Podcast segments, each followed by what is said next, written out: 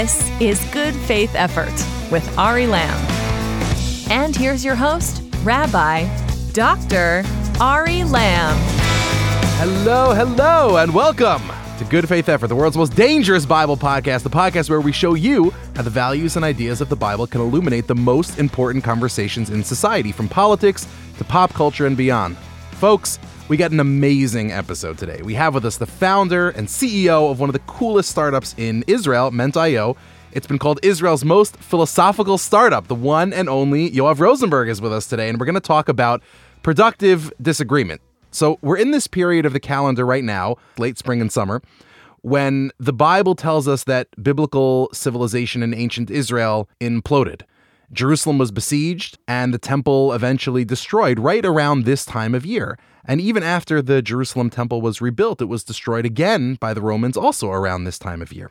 So both times ancient Israel was sacked, it shared a time of year in common. Okay, but did it share anything else in common? Well, the answer is yes. Both times, ancient Jewish society had pulled itself apart long before any invaders came along. So, the first time Israelite society is destroyed, the Bible makes clear what the problem is. After King Solomon died, the Israelite kingdom actually split into two. The Israelites couldn't hold themselves together for even one generation. The northern kingdom ends up being destroyed first, and they're never heard from again. That's what we now kind of call in pop culture the 10 lost tribes.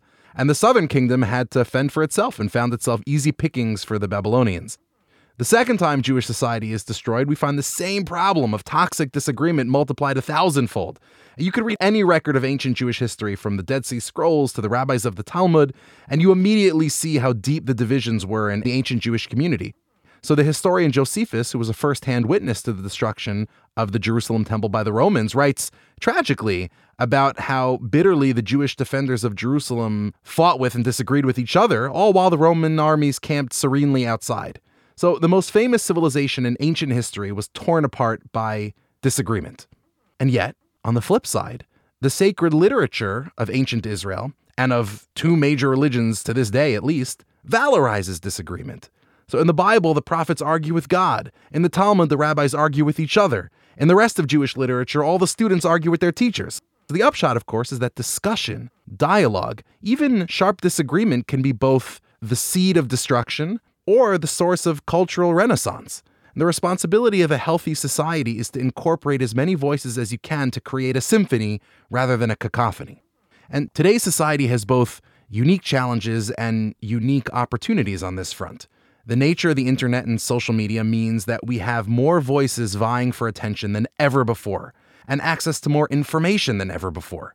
The coordination problems are extraordinary, but because of those realities, we're also capable of doing amazing things that our ancestors could only dream of. I mean, we each have the entire accumulated storehouse of human wisdom in a device in our pockets that we carry around every day. It's insane. So, how can we use the wonderful blessings of our age to meet its challenges? Well, to unpack all that, I brought on a brilliant founder who's thought more about this than perhaps anyone out there. He's the founder and CEO of Ment.io, an incredible thinker, the amazing Yoav Rosenberg. Yoav, thanks so much for being here. Thank you very much for the very relevant introduction. Amazing. I love it. That's how we roll on Good Faith Effort. So, I, I want to kind of step back for a moment and think about the space that you're in as a whole education and conversation, dialogue. So, if you look at a list of the longest continuous institutions in existence, like an absurdly large number are universities. So, like the University of Bologna, it's still a prominent school today. It was founded in 1088. And yet, in terms of operation, universities today are essentially identical to what they were a millennium ago, give or take a cafeteria here and a gym there and a fitness center here. So they have classrooms in which professors lecture and students study. So things have changed at the margins, but the product is shockingly similar. So why have we not seen more innovation in terms of how education is delivered? And is this changing now? Well, I think the straight answer to that is that people feel that it's good enough. The professors are usually conservative, so they wouldn't want to change much, even if they say so. And the more prominent professors are usually older. So it means they would less like the idea of implementing very new technologies which usually is the students like and know better than the professors. And of course, as a professor, you would usually prefer to know better than your students. I used to lecture myself into Israeli universities. I do think the system is working well enough, which I assume, by the way, Trae Stephens and Peter Thiel will not agree.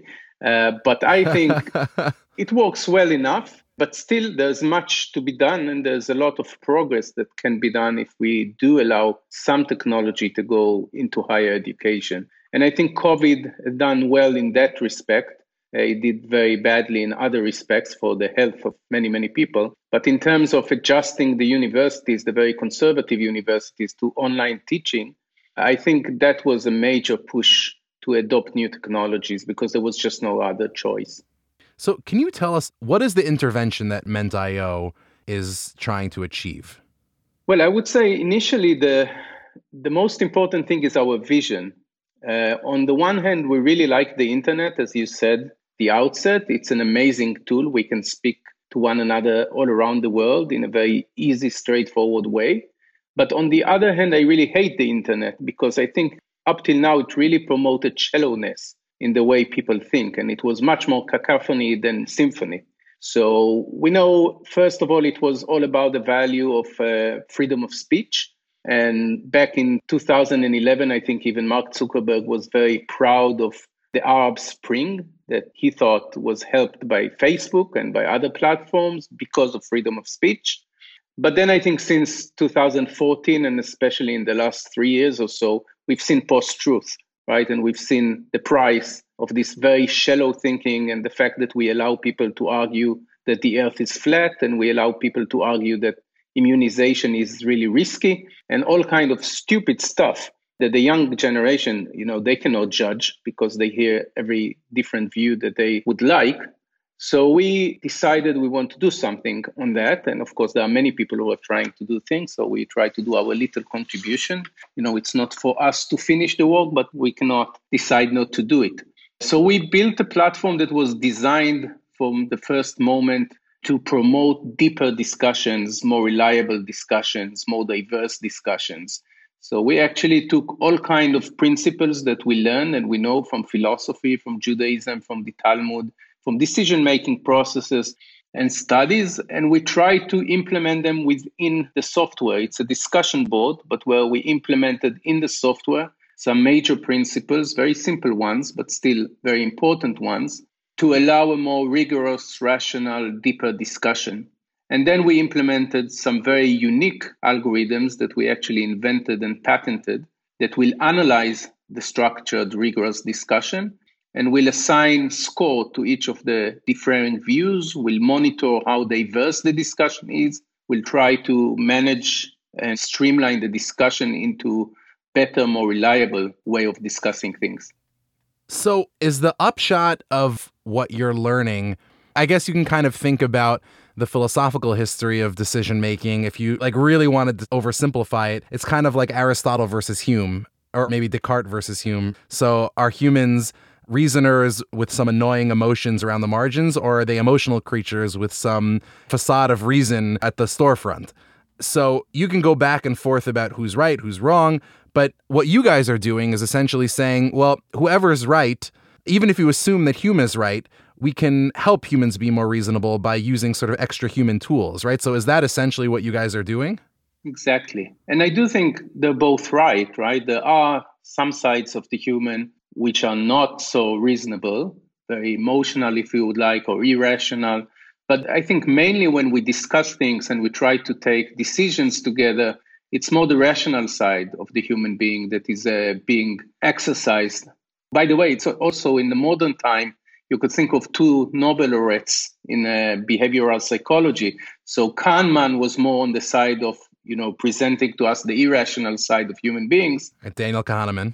And then Professor Aumann was much more about game theory and the rational side of thinking. So we have both of them, but I think we can still apply algorithms to try and first of all streamline the discussion in more of a rational way because i think at the end of the day it will just drive better uh, learnings and better decisions. And we can try and find out the irrationalities of certain participants or subgroups of participants, all kind of biases such as groupthink. We are, I think, still the only platform that allows you to alert the manager of the discussion to a groupthink within one of the subgroups of the participants, which is very unique and I think very important. That's fascinating. That kind of gets me to something that I was so captivated by as I was learning more about Ment.io. And that is that when I think of Jewish pedagogy, so it's extremely dialectical, extremely dialectical. I think even more so than the Greek tradition, right? So in the Greek tradition, obviously it's you know the earliest kind of philosophical texts you know we talk about pre-philosophical but the earliest philosophical texts are are constructed as dialogues but it often reads, at least on the surface, and I think even if you dig a little bit deeper, it's sort of like very smart people exposing the idiocy of lots of other folks. Whereas in Jewish tradition, at least in the Talmudic tradition, it's really just people arguing with each other very oftentimes loudly and harshly, but in good faith. So the Talmud imagines heaven as a place where scholars can argue with each other and with God, right? It's hell for some people, but it's heaven for the Talmud. So in that respect, the whole concept of Ment.io felt very familiar to me as a student of Jewish wisdom. Right? You're trying to distill a position or distill the truth from many different voices and contributions that are trying to pull you in many different directions. So it seems to me like it's not an accident that Ment.io is an Israeli company. So what what do you think about that? Is there something sort of quintessentially Israeli about Ment.io or the concept? Well, I agree. I think the Greeks uh, somehow were first to understand the importance of dialogue. But we have to remember what they've done to Socrates by the end of it. so he was killed. In the Jewish tradition, we had one who was killed because he was too argumentative. That was Resh Lakish. Right. But then you remember Rabbi Yochanan was very sad about that and he regretted to the point that he himself died. So we kind of think of the people who are extremely argumentative as helping a lot to develop the knowledge. And of course, the Talmud is all about documenting disagreements for the end of time. And it's a very interesting and it goes very deep. Why do we want to document all of these disagreements? Because at the end of the day, it's about halacha, right? You need to know what you do when you wake up in the morning. So why would you want to know that one rabbi thought this way and the other rabbi thought the other way and get all of the discussion, the full discussion, instead of just getting the end point of it? And I think it is really important and it's very, very different, you know, from today. How do people take decisions today? So the most you get as a software is polling, right? And what is polling? It just vote, and you know the 20% thought A and 80% thought B. We'll never remember why did they think A and why did they think B. And sometimes you think A and I think A, but we think A for very different reasons, right? If the decision was wrong and we try to learn our lessons, we will not even remember that. So the fact that we allow people to actually document the rationale, the reasoning behind the decision is to me very, very important. And when we try to distill what a good discussion is about, as you said, because of the Talmud, we distilled it into not just commenting on one another as you find on regular social media, but actually separating your arguments from your counter arguments. So on our platform, you don't just comment, you either ask for clarification because you didn't understand what I'm saying, or you say, I agree with you because of A, or I disagree with you because of B, and then someone else can chime in and say, I disagree with you about this because of another reason. And then you present evidence, and then you can put on data and do things to prove yourself to be right but we are documenting the rationale and the reasoning and in that way it's very very different. And by the way because we do that we have a very precious data set where we can see all kind of psychological and cultural differences. So you will not be surprised to your question to learn that the israeli users are much more argumentative on the average so they're using the disagree much more than the americans I am shocked. and Americans, on average, of course, it's all averages, are much more argumentative than the people in the Far East. So, understanding that disagreeing with one another is not a personal, insulting thing, but actually something that promotes knowledge and advances the understandings of human beings is of the greatest importance to learning, but also to taking the right decisions. So I would have predicted that, you know, Israelis are extremely argumentative, you know, Americans less so and people in the Far East maybe less so than that. I guess that would have been like my my default assumption, but it's fascinating that you can actually demonstrate it. But one question that I I actually don't have a default assumption about would be Do you find differences in how quickly different cultures are to come to agreement? And are there different ways that that, that shakes out? Yeah, there's there's a lot in the data, and we still didn't do all the research. We have several professors who are also very interested in this kind of data because you cannot find it on Slack or on Facebook or anywhere. I can else. imagine this is amazing. Yeah. So we we could also we can and we monitor the polarization of discussion. So whether they converge into Hmm. consensus or not, because you can see that you can see, and that's another very interesting topic. It's the dynamics of the discussion, how it starts, who initiated it, who came in first, and who came in later, who made people change their minds. So you can see the paradigm shift because we assign, as I said, we assign a reliability score to each of the views based on the responses that you get the peer review, if you'd like. And you can see the changes in time. So sometimes you see, let's say, the, the structure of the discussion starts with a question, then there are alternative answers like you find in old school forums. And then, as I said, there's a debate instead of just commenting. And then you can see that a certain answer, let's say answer number two, initially got most of the support. And then something happens and people change their mind and shift towards answer number five. And you can go back and trace what made them change their mind. Is it a new participant? Is it a new evidence? Is it just a certain dynamic that changed their mind? Um, and this is something that we monitor. And, you know, all of the research in psychology that you find about these dynamics was always done in a classroom or in a meeting where you get 30 people, you monitor and you record what's happening along two hours of a discussion. And then you go back to your room and you just play the recording and write down you know what you found and we have tens of thousands of users using the platform continuously so it's a big data set uh, that I think is very unique. And I think by now we have the biggest ever data set of arguments and counter arguments any company in the world have. It's the most Jewish story I've ever heard. It's amazing. I love this. So, am I correct? You're a PhD candidate in philosophy. Yeah. Should more people in tech study philosophy? Like, what do we lose by not studying philosophy? First of all, I think everybody should study philosophy. Um, not only in Right. tech, and everybody should study the Talmud. You know that the Koreans are teaching the Talmud in their schools. That's quite amazing. I remember when I was at Yeshiva University, we had a delegation from South Korea come and visit the study hall, the Beit Midrash. It was unbelievable. And I tend to think that, especially in tech, where people speak about artificial intelligence and data analytics, they must study philosophy because there are certain prejudices from the computer sciences schools that are just ridiculous if you read Hume, you know, just like 101 Hume. the thinking that, you know, we just collect more data and suddenly the answer will come out of the data automatically by a black box algorithm is ridiculous. It will never happen. Correlation is not causation. There are endless amount of very, very basic ideas in philosophy that just falsify this very basic idea that people pour money into because the illusion that you know very soon you just collect a bit more of data and all of the problems of humanities will be solved automatically. Without the human beings who are confused creatures uh, they do not understand uh, it's only the computers that can do that. And you hear that you hear that a lot. You hear people raising money on this story. And it's very clear why because you won't need salespeople anymore right if computers can do everything. You don't need medical doctors because computers will just monitor your temperature and whatever, and they will know immediately what to do with you.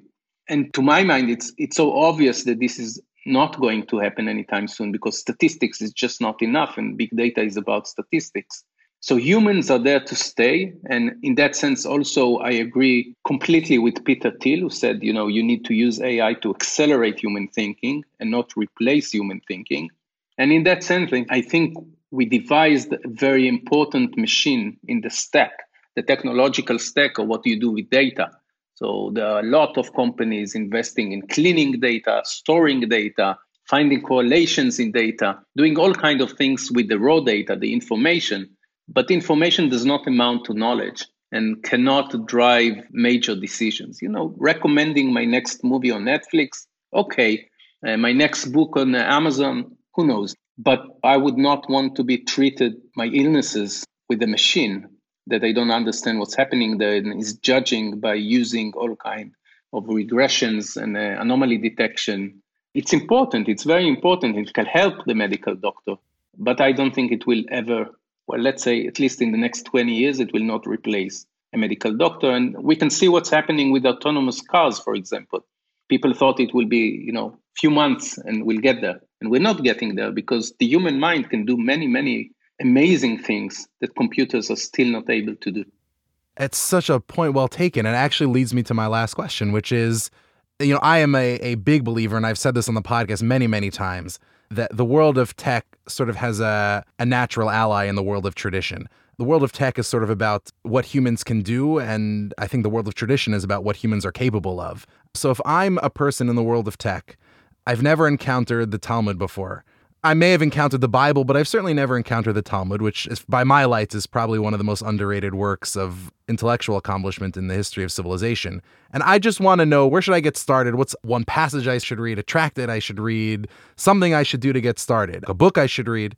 How would you guide someone to get started? Um, it's a bit difficult. You need some help, but luckily enough, uh, we had Rabbi Steinsaltz, who actually translated the Talmud into English uh, and I actually bought the story of Rabbi Yochanan and Resh Lakish. I bought to my investor, the partner of Peter Thiel, when they invested in me because I wanted to let him know of this story of very argumentative tradition.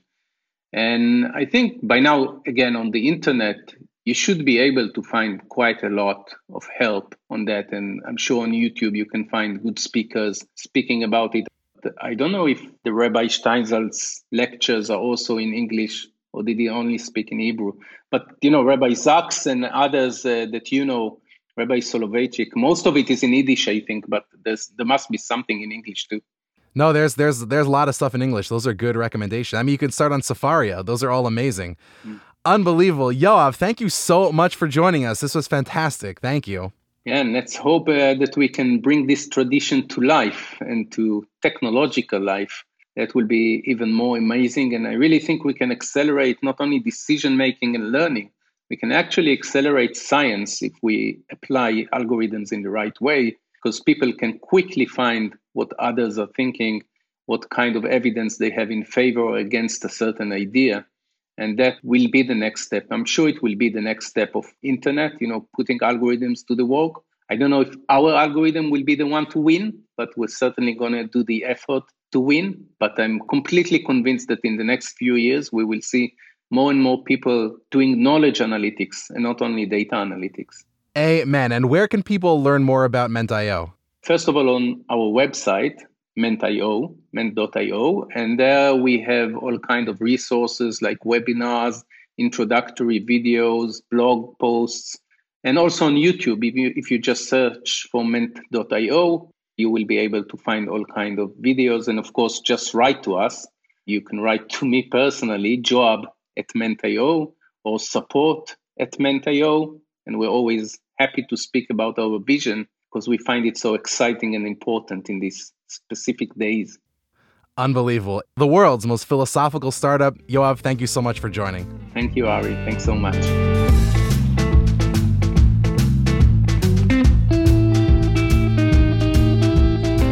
Look, You heard Yoav. Humans are here to stay. But anyone who reads the Bible understands that humans have so much room for virtuous improvement. And that's where tech becomes a wonderful partner. Because the best way for we humans to become better is for us to become closer. And that means more discussion, more conversation, even more disagreement. So, how do we get better disagreement? Well, I can't imagine a better partnership than that between the wisdom of tradition, the Talmud and Socrates, Jerusalem and Athens, and the know how of Silicon Valley and Tel Aviv. That's it for today's episode. If you enjoyed it, well, give us a rating and a review on iTunes. It really helps people find the show. So that's it for now. This is Ari Lamm making a good faith effort. I'll see you next time.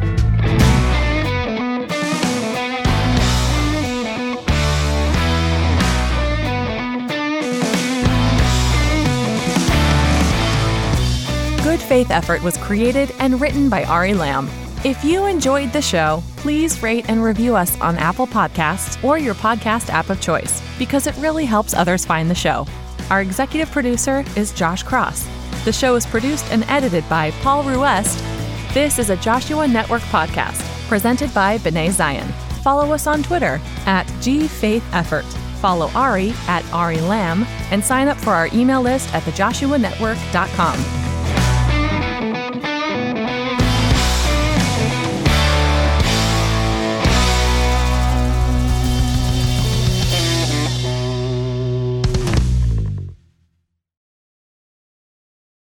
The Joshua Network is now mm-hmm. Soul Shop